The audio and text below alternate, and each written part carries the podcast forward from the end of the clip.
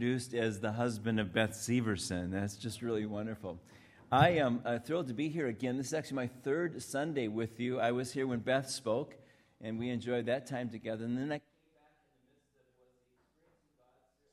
back Exploring God series, and uh, really enjoyed that time with you. I um, have traveled some with Oanne, and she said to me a number of years ago, she said, Faith Covenant is one of the healthiest churches that I have ever been a part of. And uh, just grieves or, uh, you know, cherishes her time here. Now she and Jim are living in Florida. But uh, this is a, it is a joy to be here. My, I love to um, talk about missions. Uh, I, as a pastor for 27 years, was uh, just passionate about that. And now I get to travel uh, around to churches around the globe and uh, see what God is doing and come back and talk about those things with congregations and then help congregations fine tune what they want to do in regards to serve globally. And all of that brings a joy to me.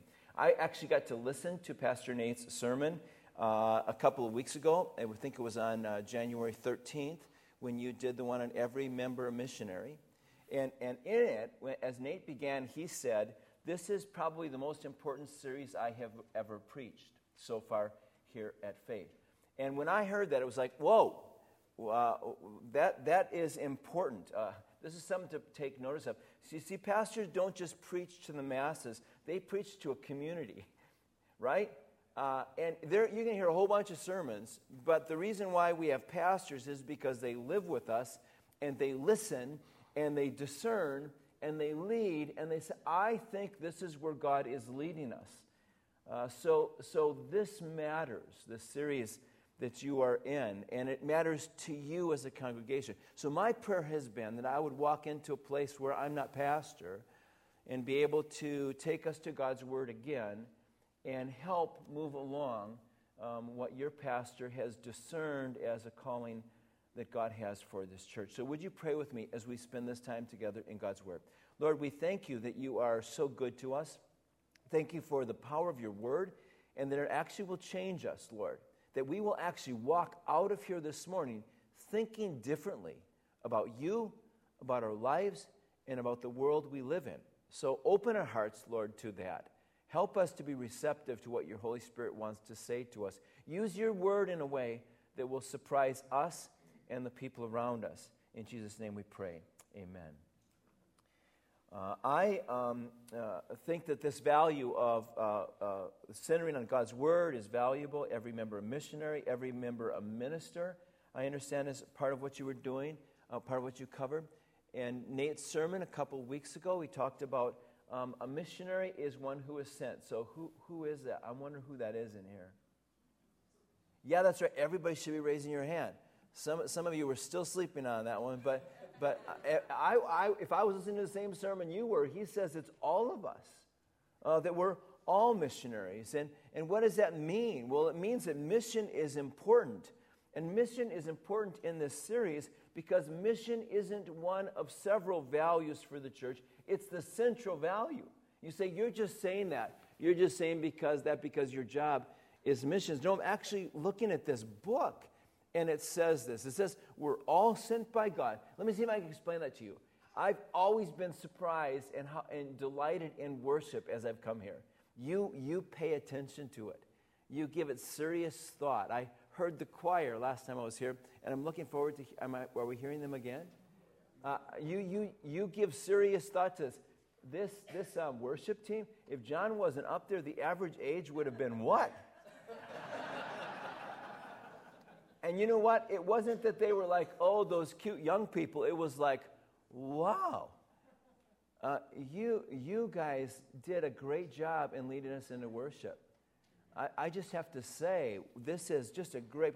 But I have to say one more thing. How many of you think worship will be better in heaven? I know it's a hard one this morning, but yeah, I want every hand raised, okay? Everybody. We, we think worship is going to be better in heaven, okay? And I don't know what you have as far as small groups and things like that, but I have another question for you. How many of you think community, without all of the misunderstandings and the heartaches that they sometimes uh, that accompany them, the community will actually be better in heaven? It will, right? Yeah, yeah. Okay, how many of you think that knowing God will be easier in heaven? Yeah, I mean, you got great teaching here, but it's true. So, so think about this. If worship is better in heaven, if community is better in heaven, if knowing who God is in better in heaven, then why in the world are we still here? I mean, those of us that have gone through the challenges of life, we feel that heartache even more deeply than our young people who don't get the pain and the travail of life yet. Why, why in the world are we still here? Why? I can only think of one reason. It's because God still has us here to be on mission. It's the only reason that makes sense. So, anybody in the room not breathing right now, you're the only person that God's not talking to, that God hasn't called into this place. So, the purpose of any church is God's mission. If we're convinced of, if we are not convinced of this, we will inadvertently create a community of faith that's missing the point. And those folks that started this church back in 1966 would be filled with dismay if this was a community that missed the point of the reason why we're still here. This series is about every member. Siri just woke up on me there. This series is about every member a missionary and every member being sent. Not only are you missionaries and sent to the places around here, and you are doing that. I, am I'm, I'm hearing what you're doing, and I'm just so thrilled by what you're doing in this area. But it's also every nation needs to hear the gospel, not only in our community, but around the world. You know, we know this. It's Acts 1 8, isn't it? Go into all the world, into Jerusalem, Judea, Samaria, and the uttermost parts of the world. And this just isn't a progression. You know, first of all, we go to Jerusalem, and then we get to Judea, it's not a progression because you don't have to go through Samaria to get to the uttermost parts of the world. No, this is actually a portfolio. This is a portfolio of mission endeavors. Jerusalem, the people like us near us, and they'll come into this church, and we learn hospitality and grace as we welcome them in. Judea, people like us that aren't going to come to this church, so we go out into the community and we represent the gospel in those places and those spaces. Samaria, people unlike us that actually live near us that we actually might be blind to until we took out a demographic survey and discovered whoa, I didn't know people from places around the world actually live among us. That's Samaria. Outermost parts of the world, well, that's what we're talking about here as well. So, the mission that God has for us is Jerusalem and Judea, people like us, near us, or next to us. And Samaria, in the outermost parts of the world, people completely unlike us. Why is God interested in both of these things?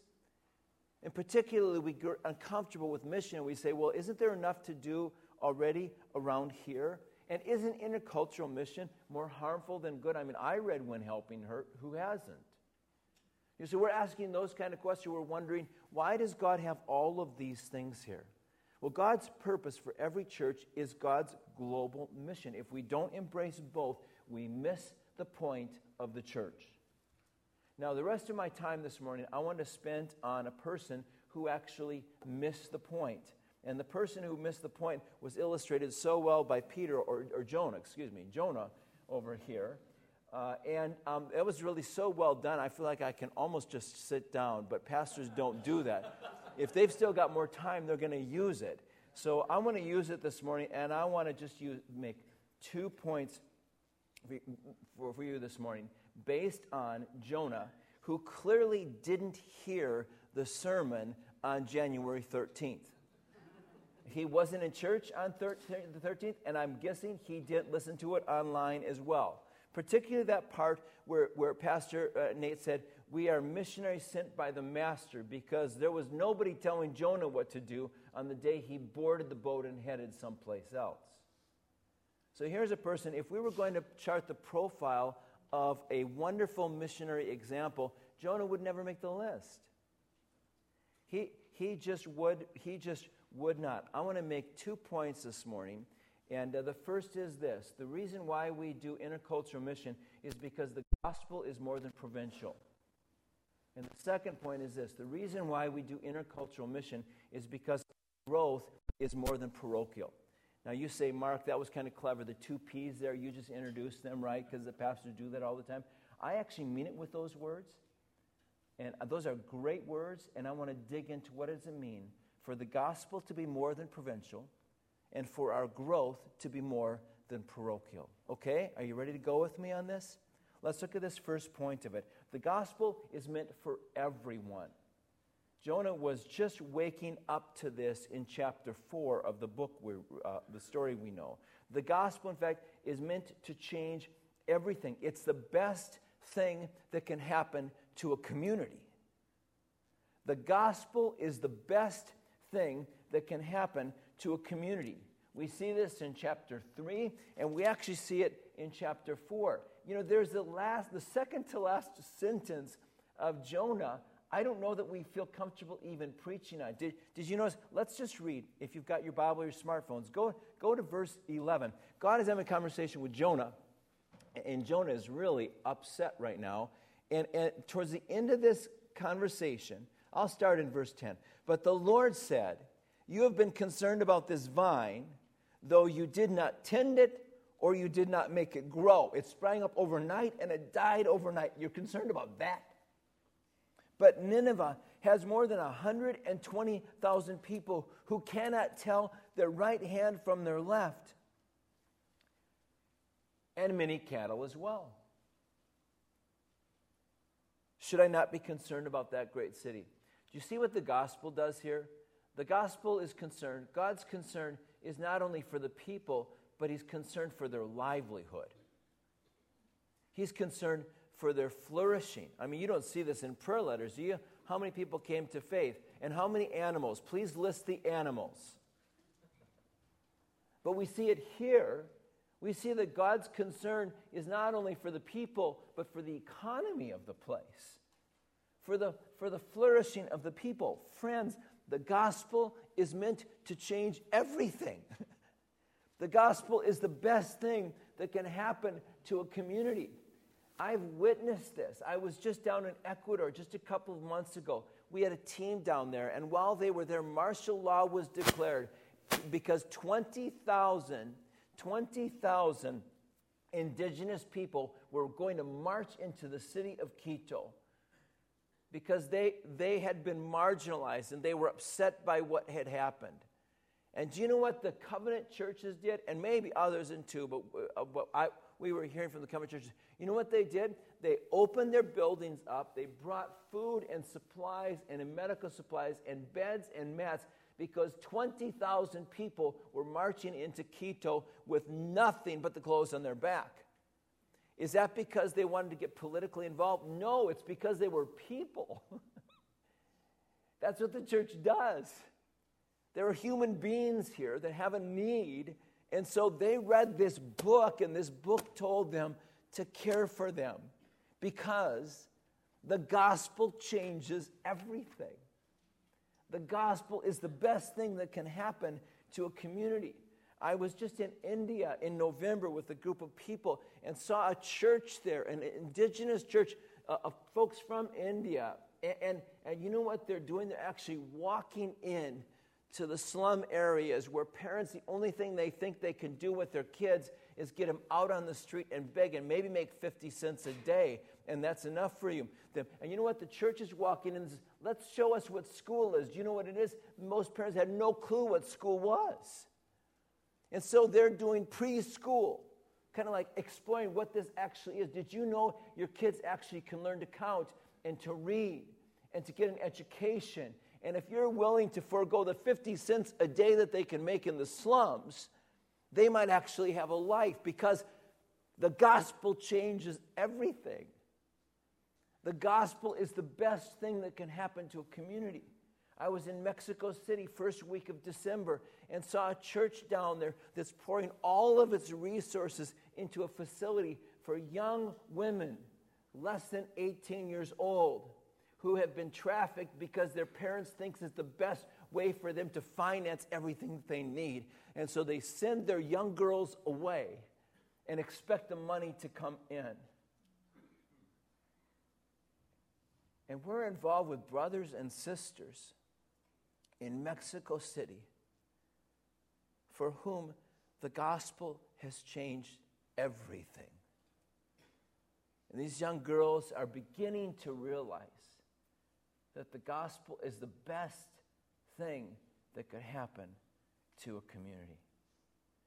Well, I, um, I want to show you just a brief video of an exa- another example of that from Egypt, uh, where we have uh, the, the, the, church there has just, it just responded to the character of the gospel.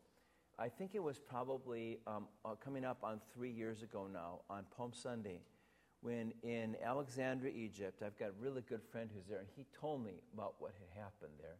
In Alexandria, Egypt, there was a bombing. We actually walked into the courtyard. You see, um, outside of the, the metal detector. Oh, by the way, did you, did you go through the metal detector on your way in here this morning?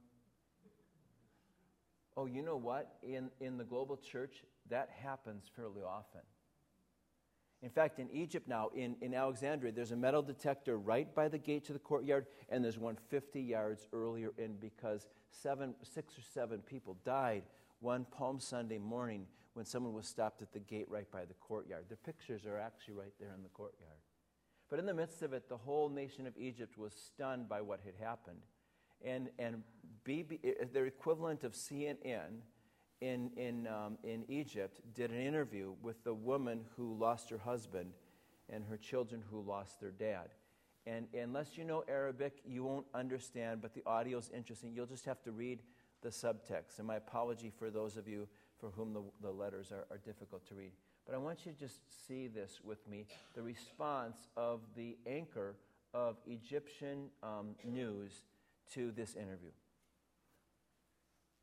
أنا فرحانة بيه ومبسوطة ومش زعلانة من اللي عمل كده بقول له ربنا يسامحك أنت مغيب يا ابني أنت مغيب صدقني مغيب ومش زعلانة بس أنا بطلب من ربنا يعني اللي هو خلاص انتهى وراح بطلب من ربنا إن يعني يسامحهم ويحاولوا يفكروا شوية.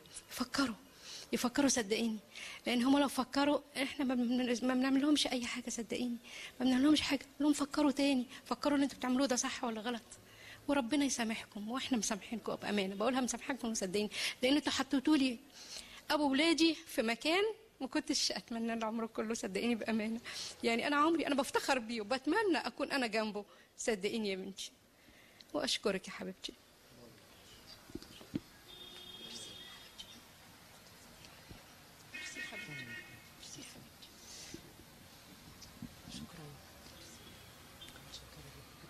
أقباط مصر مصنوعين من فولاذ. أقباط مصر مئات السنين بيتحملوا كوارث ومصايب كتيرة. القبط المصري يعشق تراب بلده. القبط المصري يتحمل كل شيء عشان وطنه. وم... وإيه كمية التسامح اللي عندكم دي؟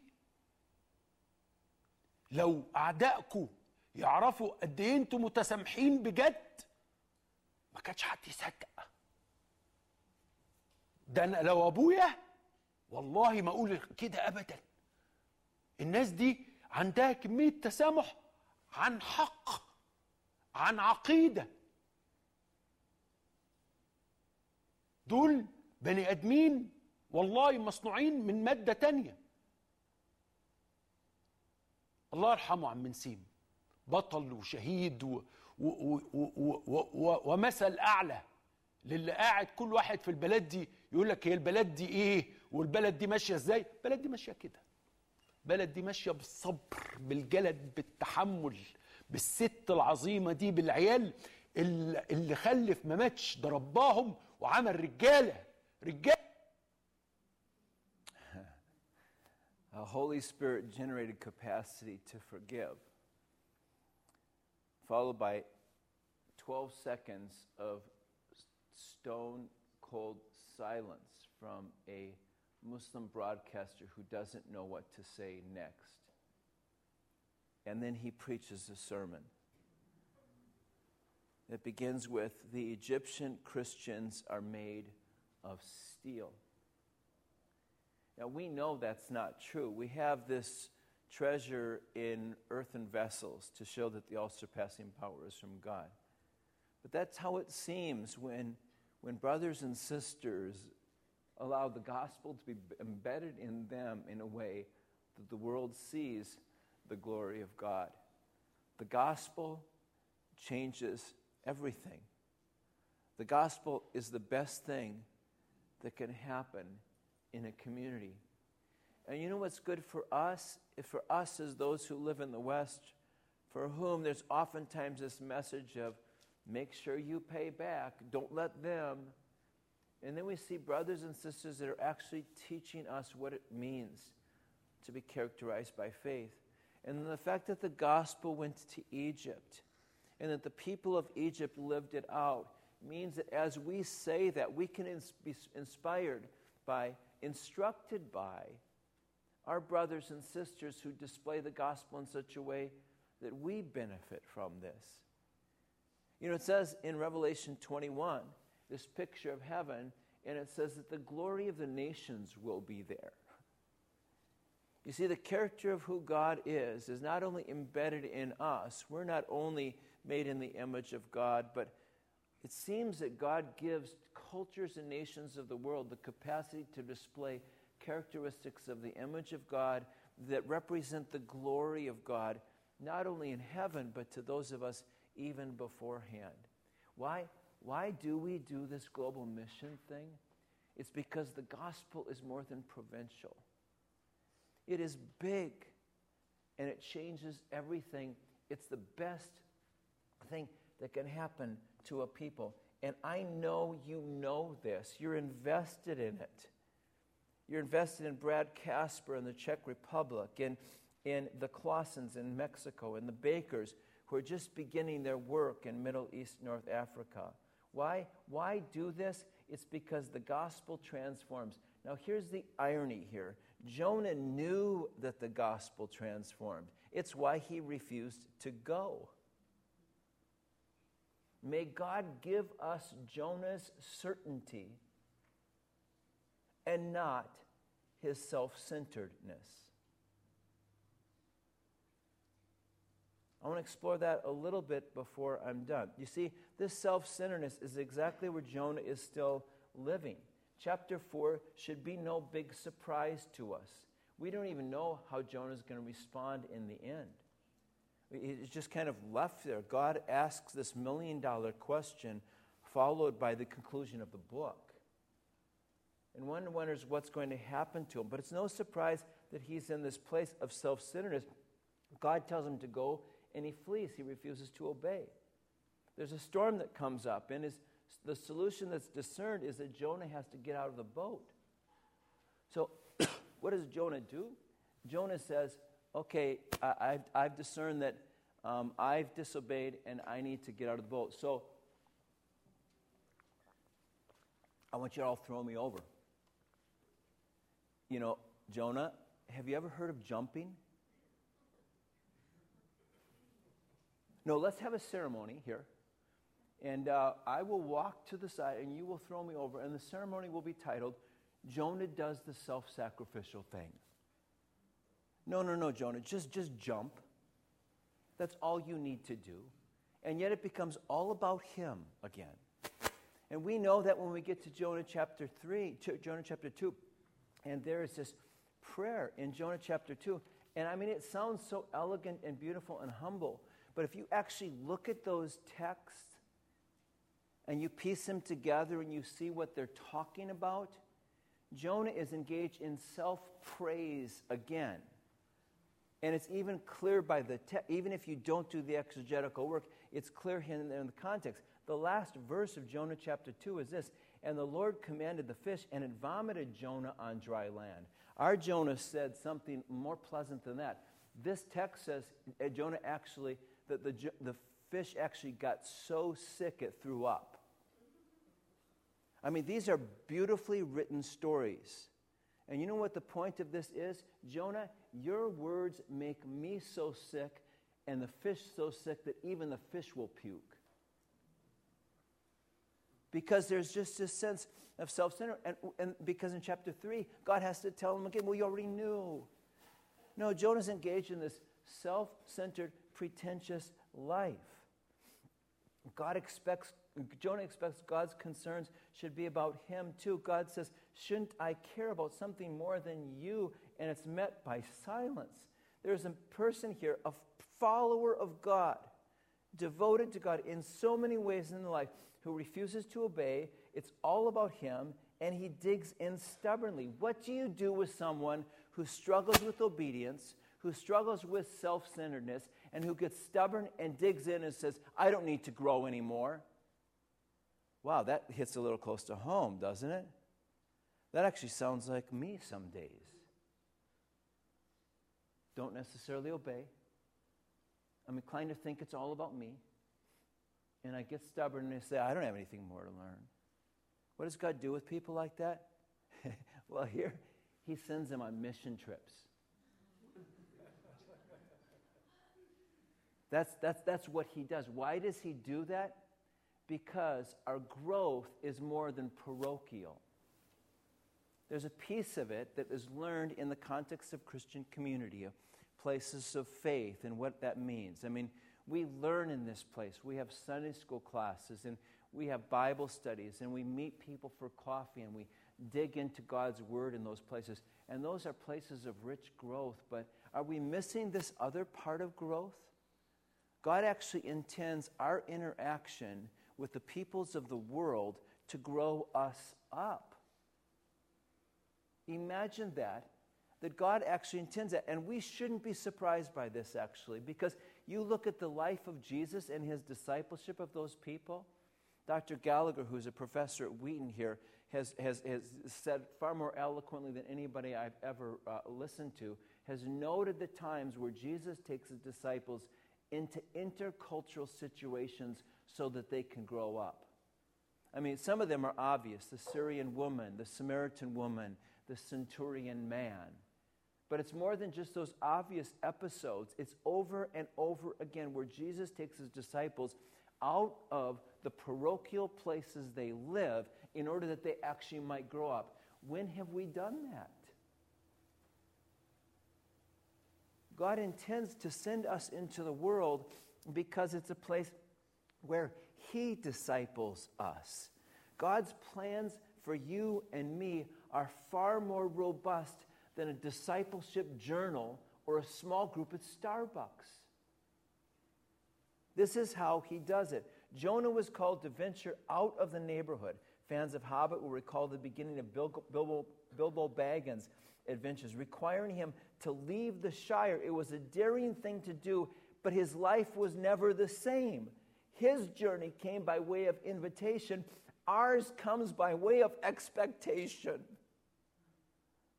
God expects us to intersect with Jerusalem, Judea, Samaria, and the uttermost parts of the world, certainly as a church, and maybe even in your workplace or in your neighborhood. It's not simply because the gospel changes everything for them, but through these other places in the world and these other cultures, we begin to understand the character of who God is. Jonah is not a book about mission. It would have been over in chapter 3. Jonah is a story about discipleship.